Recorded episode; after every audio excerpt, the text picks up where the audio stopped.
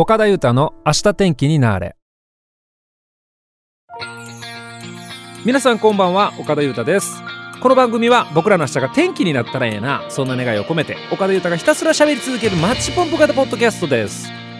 それでは第51回よろしくお願いします。3月の24日水曜日でございます。皆さんお元気でお過ごしでしょうか？よろしくお願いいたします。岡田裕太です。最近ちょっとね花粉症がねちょっとずつ悪さしてまして今日もわかるかな？若干のねウェットボイスなんですよね。体は元気なんですけどね。ちょっとお聞き苦しいとこあるかもしれないですけどそこはもう花粉症のご愛嬌ということでどうぞよろしくお願いします。先日ねパソコンのキーボードの上にコーヒーこぼしちゃって壊れちゃったんですよ。で買い替えなあかんな思ってずっと探してたんですけど実はねなかなかこうこれやって思うキーボードに出会えてなくて2個3個買い替えたのね。ようやく出会えました。もう売ってるだけでテンション上がる。歌詞バンバン書けへんけどまあそんなテンション高鳴ってるお金でございます。今日も、えー、楽しくおしゃべりしてまいりたいと思います。明日天気になる第51回目最後までどうぞ。よろしくお願いします。さあ打つぞ。岡田裕太は前作原点より約2年ぶりとなるシングル「バトン」をリリースさせていただきました。岡田裕太が今まさに伝えたい渾身の3曲を収録しております。ホームページ上のストア画面よりご購入いただけます。皆さんからのご注文心よりお待ちしております。岡田裕太の明日天気になれ。世界が注目した今週のあれ。はいこのコーナーではインターネットのトレンドニュースをもとに世界中が泣き笑いそして震えた出来事を岡田豊がそっと取り上げてみようというコーナーでございます。1週間のトレンドワードを斜め読みということで早速行ってみましょう。なんですけどね今日3月24日って今日何の日やろなんて調べてたらちょっと一つ面白いのがあって、まあ、これオープニングでもよかったんですけどちょろっとだけねちょろっとだけ。今日3月の24日って何の記念日かご存知ですか？毎日が記念日やったりするわけなんですけど今日はねマネキン記念日らしいっすよ。1928年昭和3年のこの日高島屋呉服店さんが日本初のマネキンガールを登場させたということなんですね、まあ、そんなわけでマネキン記念日ということなんですけども。皆さんあのマネキンって言いましたらご存知なんかな？おしゃんなレディーたちは。マネキンって僕人形のことやと思ってたんですなんだけどでもそうじゃなくてもともとはお店の服を着てお客さんに、まあ、接客される販売員さんハウスマヌカンさんのことを指してると。だからモデルさん兼販売員さんですかねだから実際例えばスタイルとかが良くてあのこんな服ありますせ言うたらそのお客さんが「あら素敵じゃない」って言ってまあこう買いたくなっちゃうみたいなねそれをまあ狙って登場されたそうなんですけどね。このマネキンっていう言葉が面白くてマネキンはねフランス語でモデルを意味するマヌカンの英語読みに由来しますと。なんですがこのマヌカンねこの五感ですよ問題は。マヌカンこれ読み方変えるで。マヌカンマヌカンよそれは。マヌカンマヌカン。お客さんを招かないという響きになるということで今度は逆にお客さんを招く招き猫とかけて造語されたそうなんです。マヌカン。ね。ちょっとこうなんかしっとりしてる響きなんでそこにこうキンっていう響きが入ってね。マネキン。ね。マネキン。マネキンキンみたいなね。すごいこう華やかないい言葉にいい響きになりましたよね。うん、個人的には好きですマネキンの方が。はい。ということでね、えー、3月の24日はマネキン記念日ということでちょっとお話ししてみましたですけどね。さあ本題参りましょうか。長いな。長いな本題までがな。さてあのね脳みその話ね。音楽をすると脳の接続が強化されて認知機能がアップするそうです。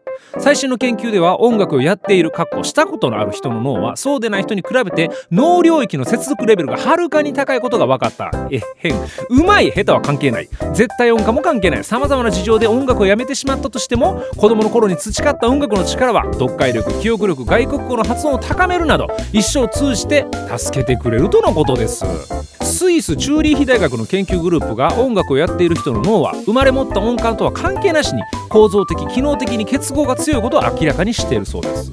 例えば言語の学習とかねそういったところに、えー、能力を向上させる可能性があるんじゃないかなっていうことなんですね。いやなんかねうすうすそうなんじゃねえかなって、まあ、個人的にもね、まあ、自分も音楽やってますから、まあ、ちょっと思ってた部分もあるんですけどそうきたかチューリーみたいな。ねえ、まあ、チューリッヒの方言ってますからまあそうなんでしょうね。僕も。はい。すいません先行きましょうか。やっぱりねあの音楽を始めた時期とかっていうのはすごく関係があるみたいで、まあ、それが早ければ早いほど脳の形成を育んで、まあ、才能を芽生えさせる、まあ、重要なポイントになる、まあ、そういうことが、えー、分かってるそうです。とはいえとはいえチャレンジするのに遅すぎるということもないそうです。いくつになってもそういったものにトライすることで脳を活性化することができるそうなのでね。皆さんもよかったら、えチャレンジしてみてはいかがでしょうか。ね面白いですね音楽ね。なんで俺最近物忘れ激しいのかな。それは別問題か最後にねもう本当に僕が伝えたいだけの情報を言いたいと思うんですけどずっとあのモノリスのね状況を追っかけてますけどもとうとう先週から一つも増えてませんでした。岡田裕太の明日天気になれ。これが気になって仕方がないのコーナー。はいこのコーナーでは僕が最近気になって仕方がないもの人ことなどを一方的に喋り続けてみようというコーナーでございます。同じく気になってしまったあなたはもはやソウルメイトかもしれませんよ。ということで早速行ってみましょう。今日ね突然なんですけどね。皆さんね並ぶ派？どうですか？並ばない。ね？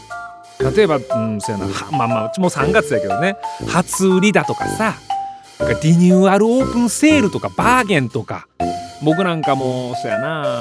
もう最近はないですけどね。最近並んでないなごめん。全然並んでないわ。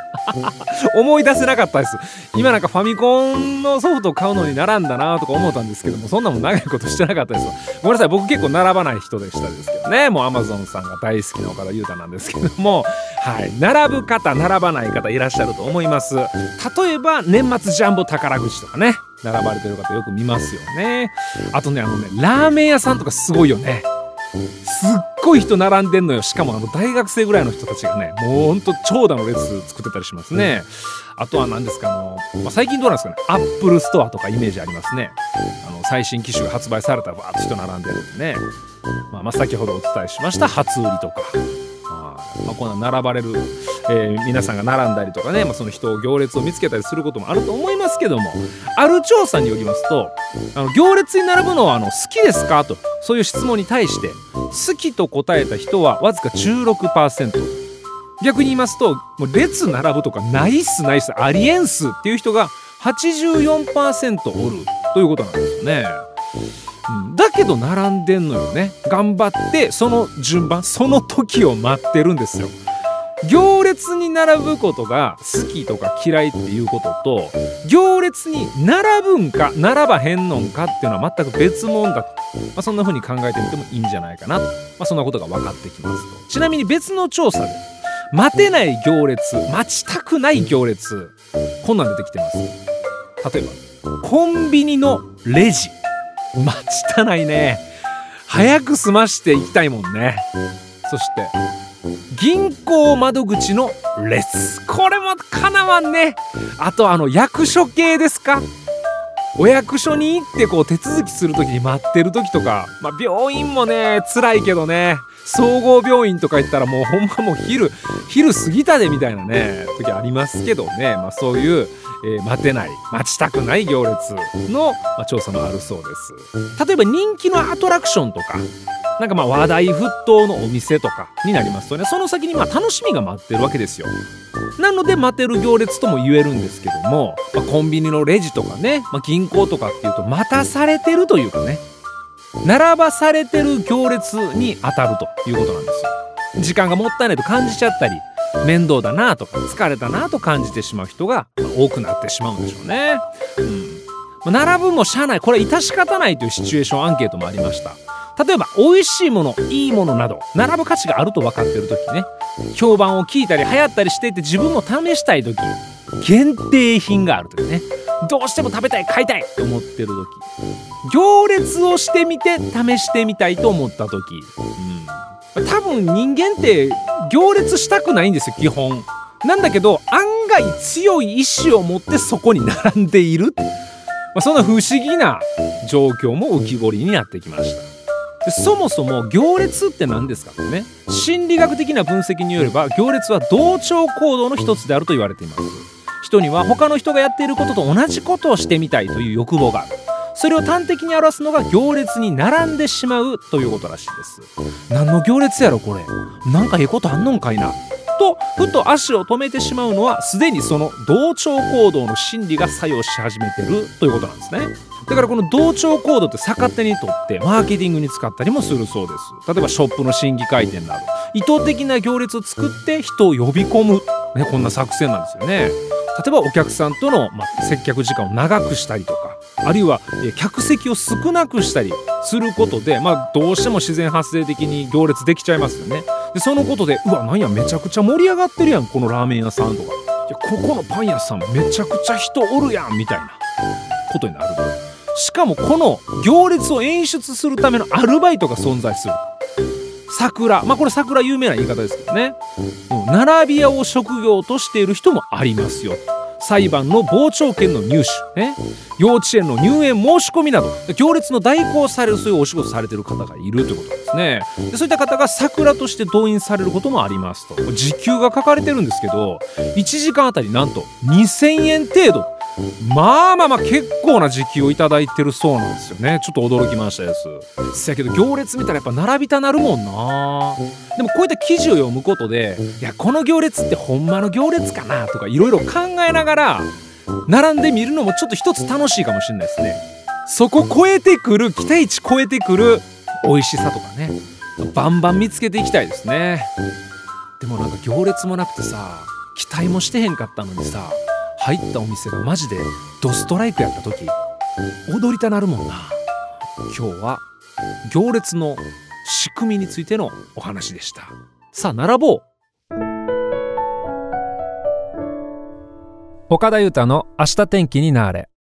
今週のテーマのコーナー。はいこのコーナーでは毎週テーマを決めてメッセージを募集し皆さんからのエピソードを岡田裕太が読ませていただこうというそんなコーナーでございます。今週のテーマは私の取り扱い注意なものです。さあ皆さんどんなものが取り扱い注意なんでしょうか？早速いってまいりましょう。この方。え神戸市にお住まいの千春さんメッセージありがとうございます。ゆうたさんこんばんは。えこんばんは。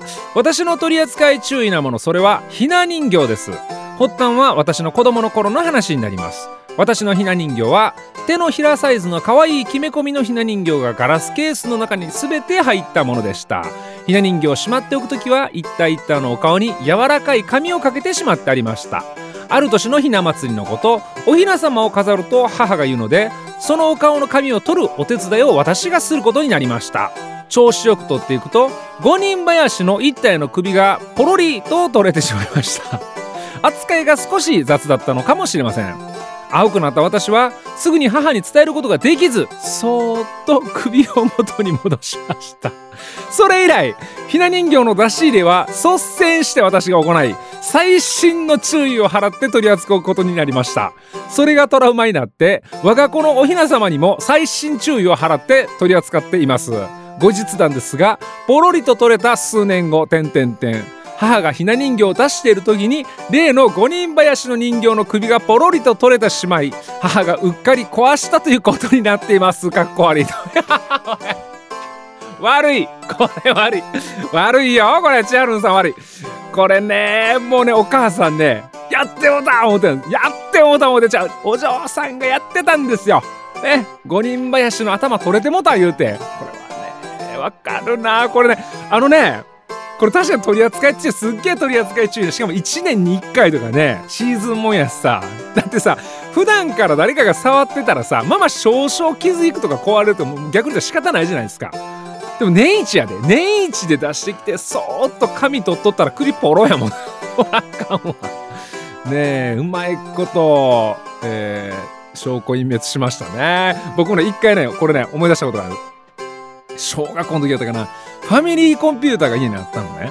でファミリーコンピューターって本体にあの、まあ、電源をこう挿すわけなんですけど電源を挿して、まあ、スイッチを入れるわけなんだけどそのコンセントえアダプターっていうんですかねアダプターをファミコン専用のやつじゃなくて僕間違ってなんかラジオかなんかの一回り大きいやつをね使っちゃったんですよ。で差し込む時におかしいなちょっと入らへんなと思ったんけどいやでも絶対これやしなと思ってグイッと入れたんですよ。ほんでなんかゲームのソフトをセットしてスイッチをオンにしたらポン言うてポーン言うてなんかあの爆発してしもうてファミコンがマジで。煙がもくもくもくって上がってきたんですよ。で完全に壊れてしまってやばい。これあの父親とか母親もねファミコンやってたからその時にこれもう絶対怒られると。めちゃめちゃ怖い。どうしようと思ってでもこれねその時妹思ったんですけど目を合わして「おい妹」と「これ俺が壊したってことになるとなもう確実にこれ家がもう嵐吹くからもうほんまに知らんふりでしょな我々はファミコン今日はやってませんってことでしょな OK って話してほんなら案の定ねやっぱね同じ感じですよ。父か母か合わせましたけどあれファミコン壊れてるわとか言うてほんでファミコン新しいの買ってましたね。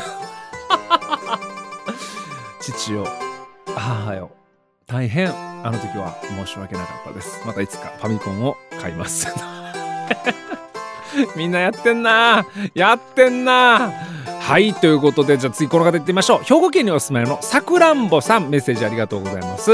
えゆうたさんこんばんは。こんばんは。毎週楽しみに聞いています。え今日のメッセージテーマ難しいですね。ということで。そうですか？私の取り扱い注意なもの？派手な派手な私に甘いスイーツを定期的に与えないということを聞かなくなることかなかっこ笑いということでわかります。わこれ僕もね朝から何も食べないでしょ。で昼ご飯もまた抜くじゃないですか忙しくてね。お仕事とかでほんでまずどうしようかな。3時のおやつぐらい食べてねちょっと元気出そうかなと思うわけですけどそこもちょっとやめとこうってなったら次どうなるか。いうこと聞かなくなりますよ体。ね一緒一緒。手震えてくる。違うか。そういうことじゃない。低血糖とかいうことじゃなくてそういうことじゃなくて意識がボーっとしてくるとかじゃなくてそういう意味での言うこと聞かなくなるではなくてこれはもしかしたらですか？さくらんぼさんの場合は気持ちの上でかな？きっとそうですよね。そうそうそう。僕の場合はねもうねずっと何も食べへんかった。らだんだん意識飛んできますけどね。うんわかります気持ちの上でもねやっぱスイーツはね元気になりますからね是非、えー、身の回りの方にですね 常に甘いもの供給していただいて最高のパフォーマンスをねえー、発揮していただけたらなと思っております。はい、メッセージどうもありがとうございます。さあ、次はじゃあこの方行ってみましょうか。大阪市にお住まいのたこ焼きの妖精さん、スパイシーですね。はい、えー、っと、今日のテーマ、私の取り扱い注意なものは食べ物なのですが、たこ焼きです。どんなに注意して食べても口の中をやけどしてしまいます。過去笑い。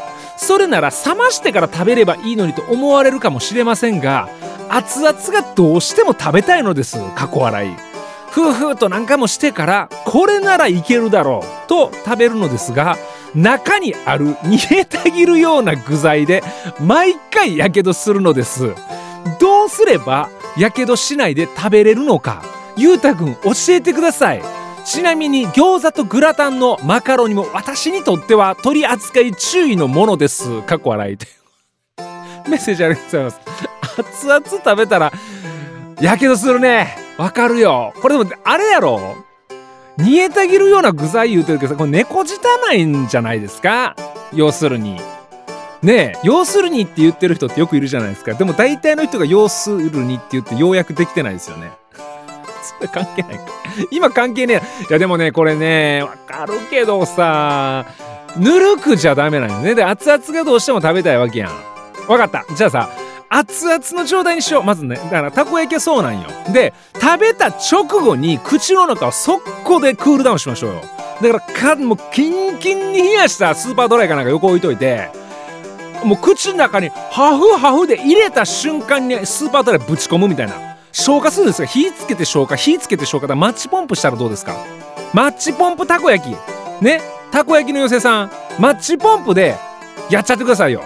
ね、毎回限界を超えてください。限界を超えてその限界の先に何があるんかって話なんですよ。ね？妖精さん。俺には分からん。俺には分かんないんですけどでも本当にやけど気をつけてたこ焼き食べてくださいね。メッセージもありがとうございます。じゃあ最後この方言っておきましょうか。はい。大阪府堺市にお住まいの玉木さんメッセージありがとうございます。はいゆうたさんこんばんは。こんばんは、えー、私の取り扱い注意なものそれは家で使っているミニコンポです。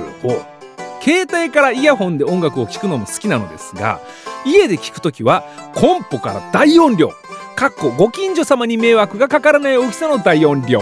音楽を聴くのが至福のひとときです。音符丸々丸ですがこのコンポかなり年季が入っていて古いので調子が悪いとたまに音が飛びます。点点点そういう時はスピーカーの位置をちょっと動かすと、えー、元に戻るのですがなんせきちんと聴けるかどうかはその日によって変わります。どんなんやねん。毎日きちんと聴けるかどうかのスリルを味わいながら CD を聴いています。そろそろ新しい CD プレイヤーに買い替えてドキドキすることなく大好きな音楽をゆったりと聴きたいなと思っています。ということで。ちょっと待って。コンポでさ音楽聴く時にスリルっている？これあかん。これはあかん。スリルいらん。あかん。引き笑い。痛いあのさコンポコンポにスリルってね必要ないんですよ。本当に。本当にねコンポ音楽聴くと本当スリルいらないんで。ねいやでもね予定調和じゃないっていう意味で言うとでも楽しいかもしれないですね。でもねどうか大好きなバラードを聴いてる時に急にねコンポの機嫌が悪くなっちゃって途中でプチッとか切れたりせえへんようにね、まあ、もしかしたら新しい CD プレイヤーをね、えー、ご購入された方がいいのかもしれないですね。はい、すいません。ちょっと笑いすぎて自分を見失し見失いました。はあ、疲れた。はいありがとうございますはいゆうたさんの取り扱い注意なものも聞かせていただけたら嬉しいですということで僕のね取り扱い注意ってまあ一つかな。マイクですかね。家であのレコーディングする時のマイクっていうのコンデンサーマイクって言うんですけど。これ湿度とかに弱いですよね。だからあのまあ防湿庫っていうんですね。デシケーターとに入れて保管してたりするんだけども。あの衝撃とかにも弱いからね。取り扱い本当に注意しとかないともう結構高価なマイクやったりするからそこに関してはちゃんと気を使って、えー、取り扱っております。はいということでメッセージどうもありがとうございます。でその他にもメッセージいただきました。パンダくるくるさんみきりんさん青い空さん明太子マヤオさんメッセージどうもありがとうございます。さて来週のテーマなんですがオープニングでもお話しさせていただきましたけど今回ねパソコンのキーボード壊れちゃってでもすっごい気に入ったのが見つかったわけですよ。なんだけどそれに行くまでにもう何個も何個もキーボード買いましたよ。本当に。買いすぎた。ね。こう何々しすぎちゃうってことがね大事だってあると思います。例えば好きな食べ物見つけたら食べ過ぎちゃうもそうだしね。もうお酒飲みに行ったらもう飲む止まり飲みすぎちゃうとかね。一つのもん集め出したらもう集めすぎてまう止まらへんみたいな。そういうなんかもう癖みたいなもんが多分どなたにでもありだと思うんですよ。というわけで来週のテーマは私が〇〇しすぎちゃうものこと。です。皆さんはどんなことにしすぎてしまうんでしょうか？皆さんからのメッセージお待ちしております。明日天気になれ第51回目の放送お付き合いいただきましてありがとうございました。この番組は皆さんからのサポートによって成り立っております。どうぞよろしくお願いします。それでは最後に皆さんの明日が天気になりますようにそんな願いを込めてアステンワードを放ってお別れしたいと思います。来週はもう4月ですよ始まりますよそれではまた来週の配信までごきげんよう。明日天気になれ。岡田裕太でした。